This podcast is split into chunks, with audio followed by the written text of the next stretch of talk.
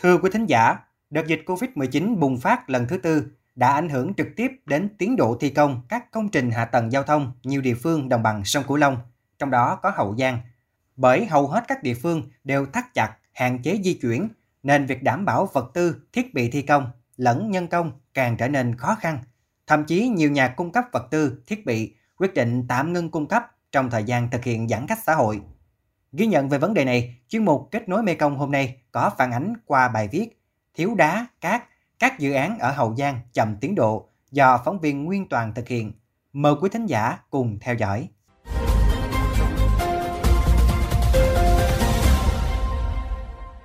Thời gian qua, Trung ương đã và đang đầu tư mạnh cho hạ tầng giao thông để vùng đồng bằng sông Cửu Long cất cánh. Tại Hậu Giang, trong nhiệm kỳ 2020-2025, nhiều công trình giao thông được ưu tiên đầu tư để đấu nối, tạo thành hệ thống giao thông liên vùng, góp phần kêu gọi thu hút đầu tư và phát triển kinh tế.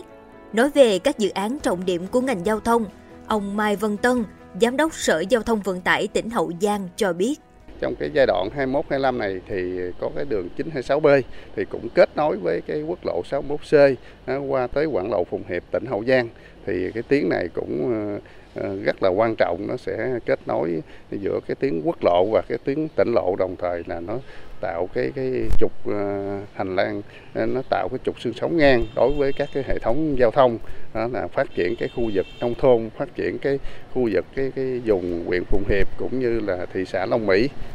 để kết nối qua tỉnh Sóc Trăng. Đợt dịch Covid-19 bùng phát lần thứ tư, ảnh hưởng trực tiếp đến tiến độ thi công và tình hình giải ngân vốn đầu tư công. Đáng chú ý, việc huy động nhân lực, thiết bị, tổ chức thi công các công trình xây dựng cơ bản trong thời gian qua gặp rất nhiều khó khăn. Không ít nhà thầu khó đáp ứng yêu cầu ba tại chỗ tại công trường nên phải tạm dừng thi công. Bên cạnh đó, công tác giải phóng mặt bằng cũng phần nào bị ảnh hưởng, đặc biệt đối với các công trình, dự án thuộc lĩnh vực giao thông, đặc thù không giống các công trình dân dụng hay công trình nông nghiệp nên trong thời gian giãn cách xã hội đã gặp nhiều khó khăn, ảnh hưởng đến tiến độ thi công, giải ngân vốn. Đơn cử trên một số dự án như đường tỉnh 931, đường ô tô về trung tâm xã Đồng Phước A, đường tránh thị trấn Vĩnh Viễn. Theo chủ đầu tư, khó khăn chủ yếu là các đội nhân công thực hiện ra đá và láng nhựa tại công trường có nhà ở gần, công nhân không đồng ý ở lại nên các nhà thầu gặp khó khi triển khai ba tại chỗ. Mặt khác, các đơn vị thực hiện công tác thí nghiệm cũng khó áp dụng ba tại chỗ do nhân lực không đủ để bố trí. Việc không thể thực hiện công tác thí nghiệm dẫn đến chủ đầu tư, tư vấn giám sát không đủ cơ sở cho phép nhà thầu triển khai thi công tiếp theo do không đúng quy trình quản lý chất lượng thi công. Đặc biệt là thí nghiệm liên quan đến vật liệu đầu tư của công trình. Ông Nguyễn Thành Sang, Chủ tịch Hội đồng Quản trị Công ty Cổ phần Ban Liên lạc Khu đoàn Thanh niên Tây Nam Bộ cho biết hiện nay trăm phần trăm là cán bộ công nhân đều ở tại công trường 24 trên 24 không được ra khỏi công trường. Hiện nay thì ờ, cũng có khó khăn nhất định một số cái nguyên vật liệu như là gạch. Ờ, còn lại các cái vật liệu khác thì đảm bảo ừ, riêng chỉ có cái gạch cái gạch đó là hiện nay là mới hạn chế. Ông Lý Văn Tâm quê huyện Dòng Riền tỉnh Kiên Giang là một trong những công nhân của công trình hơn một năm nay. Khi nghe chủ đầu tư phổ biến về nguyên tắc ba tại chỗ vừa thi công vừa phòng chống dịch Ban đầu, ông hơi do dự vì cho rằng ở lại công trình sẽ bất tiện và cũng khó khăn trong việc ăn uống. Nhưng nay, ông và anh em trong đội rất yên tâm, ông Lý Văn Tâm chia sẻ. Nước nồi này kia điện nước thì trong trình có sẵn rồi. Chỉ ăn uống thì mình ghi mình muốn ăn cái gì mình ghi vô, có người ở ngoài cung cấp cho mình. An tâm hơn ở ngoài, bị ở ngoài nói chung nhiều người đi trà trộn. Còn mình đây là bao nhiêu người là mình ở được bao nhiêu người thôi. Chứ không có ở ngoài không vô mà mở tay mình không ra được. Thực tế, các phương tiện vật tư, thiết bị chủ yếu là thiết bị đóng cọc, xà lan vận chuyển cát đá. Khi xuất phát ra khỏi các tỉnh nơi đặt trụ sở phải trải qua rất nhiều quy trình, từ test nhanh đến xin giấy phép để có thể di chuyển trong thời gian giãn cách. Khi đến Hậu Giang, cũng phải chờ kết quả test nhanh âm tính COVID-19, xác nhận hướng đi đến, xin ý kiến cấp thẩm quyền mới được phép vào đến công trình.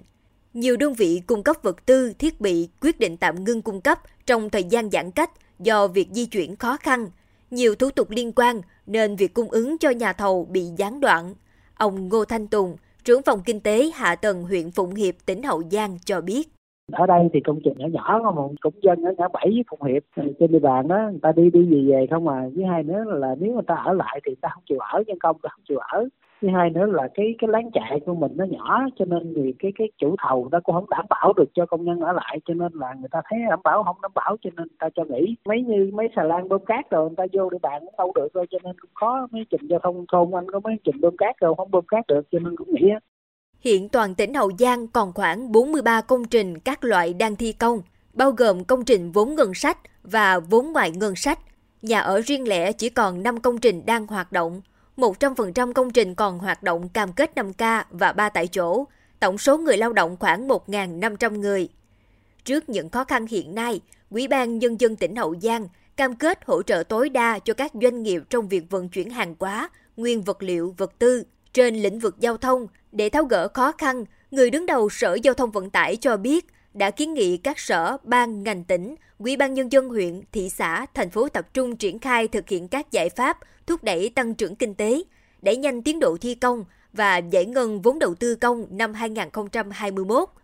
Đối với các chủ đầu tư, đơn vị thi công dự án trong lĩnh vực giao thông, đề nghị tăng cường ý thức phòng chống dịch để hoàn thành mục tiêu vừa chống dịch vừa thi công, tăng cường quản lý phương tiện phục vụ vận chuyển vật tư, phục vụ xây dựng công trình giao thông đi đúng tuyến đã đăng ký, thực hiện tốt nội dung một cung đường hai điểm đến. Dịch bệnh diễn biến phức tạp, đòi hỏi các ngành nghề phải thay đổi để thích ứng và xây dựng cũng không nằm ngoài cuộc. Các chủ đầu tư trên địa bàn tỉnh đã chủ động mọi phương án để đảm bảo thực hiện mục tiêu kép khi triển khai thi công các công trình xây dựng, đồng thời áp dụng nghiêm các quy định với mục tiêu bảo vệ sức khỏe của đội ngũ thi công và người dân là trên hết.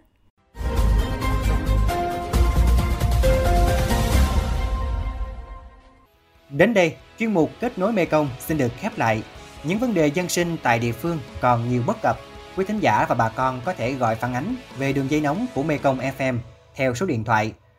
028 38 30 90 90 hoặc gửi thư về địa chỉ thư ký mekong 90 a gmail.com.